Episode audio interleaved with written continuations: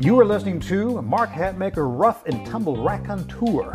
This is a grab bag of old school Western martial arts, resurrected indigenous ways, and empirical musings tinged with a heavy dose of respect, admiration, let's call it hero worship, for these hosses of yore.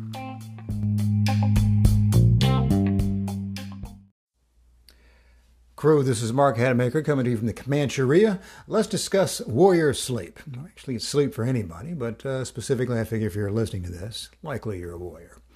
All right, I'm going to go ahead and say something that I doubt few are going to disagree with. Sleep might be one of the most important aspects of a warrior's development. All right, no argument there, I wager.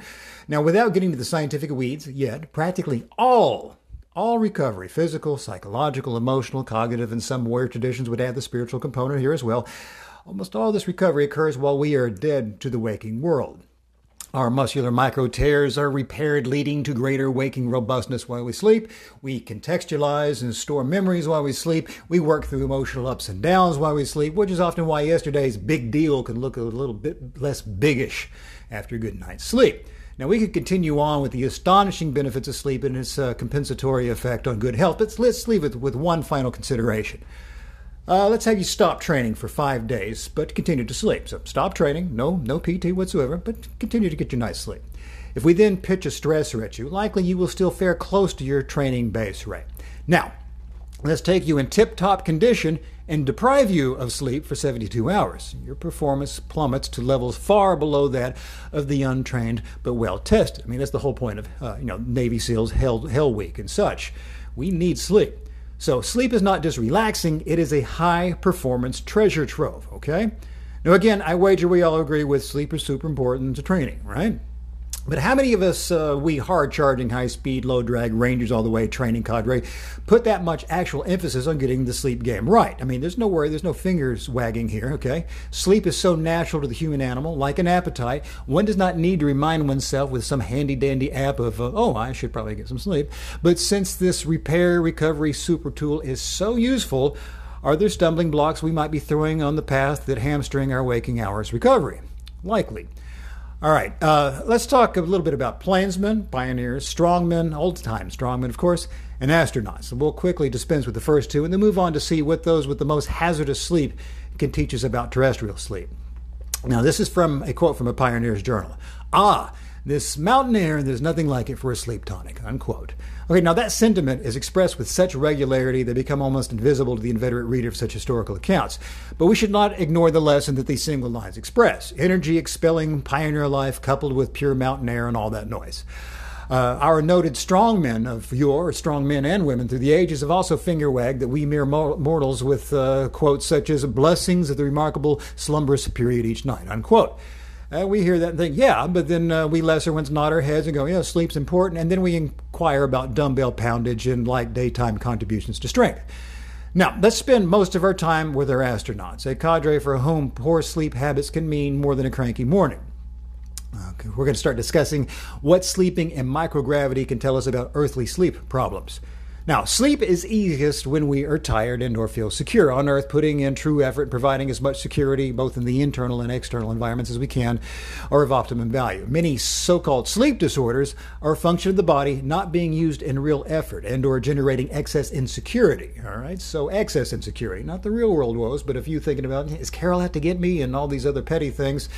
Uh, we can sometimes let those get in our way when we're just really could expel that and get rid of the extraneous BS. Now, many of us are fortunate victims of wallowing in luxury and simply do not expel enough energy to make for truly restful sleep. Benjamin Franklin's witticism, quote, fatigue is the best pillow, unquote, holds true for many sleep problems.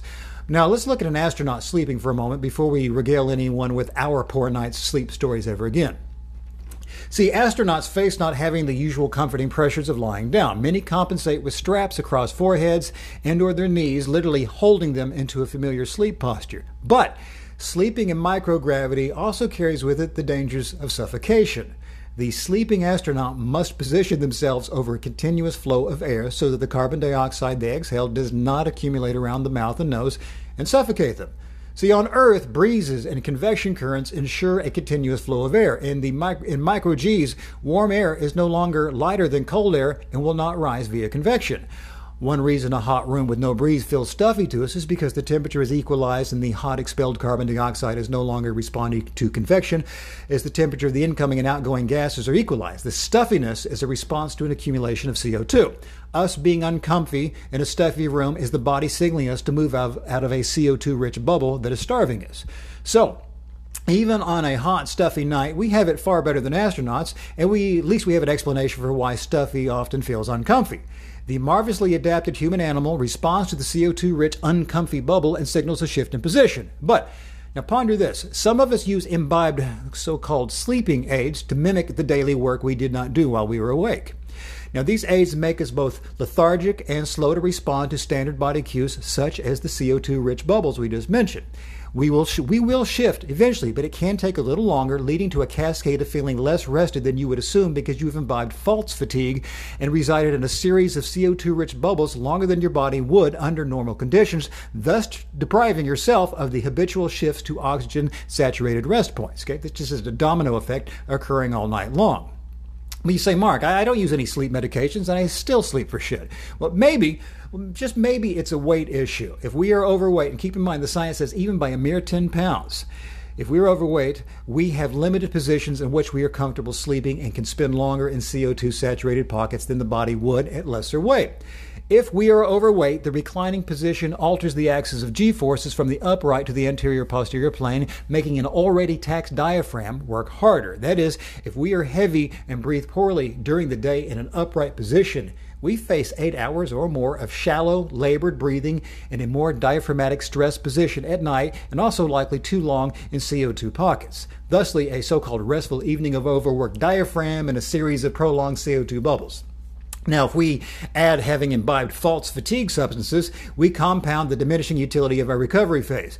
If we also lack the daytime habit of deep diaphragmatic breathing and a strong core, these all further exacerbate the sleep problems. You know, shallow plus labor plus constricted positions equals not ideal for rejuvenation. You will carry that into the day to day. I mean, the old time strong men and such, they, they were really big on muscle you never see. I mean, the, the series of exercises they do for the internal musculature, the diaphragm, and such it's just simply remarkable. And we, we could go into that into great detail uh, on our in our unleaded uh, stability portion of the program. There's a six tiered series there, but stability really covers this to a large degree. Now, sleep is our recovery period from the day's work slash stressors. We robustify and anti-fragilize during this time. If we have poor daytime habits, we telescope these into the nighttime recovery and exacerbate this vicious loop. Now, let's us uh, combine the wisdom of Mr. Franklin and our old time strength athletes, our pioneer with his ode to the tonic of mountain air, and with that wisdom of our astronauts to improve this valuable luxury and remarkable recovery period. In summary, there's a few suggestions. One, sleep outside with windows open or with a fan, particularly in hot environments, all right? Tax the muscular system daily. Also, secure your sleep environment and purge extraneous insecurities with a cognitive slash spiritual routine of choice. The Comanche tradition has a ritual called Haguito that I found remarkable for relaxation. We cover that in great detail in our Suakhet'u program. I'll provide a, a link in the, in the uh, little show notes here at the end of this if you want more information about that. Uh, I would also suggest to purge blue light. I mean, phone screens definitely forestall melanin production, and so in other words, we're just up longer, right? Also, get weight under control so that you can roll comfortably into numerous sleep postures. And in general, avoid sleep aids. Sleeping pills and all the other so called sleep therapies are likely masking the symptoms of G force entropy. See, we don't sedate our astronauts, we provide solutions, and much of this correction is in our very own hands.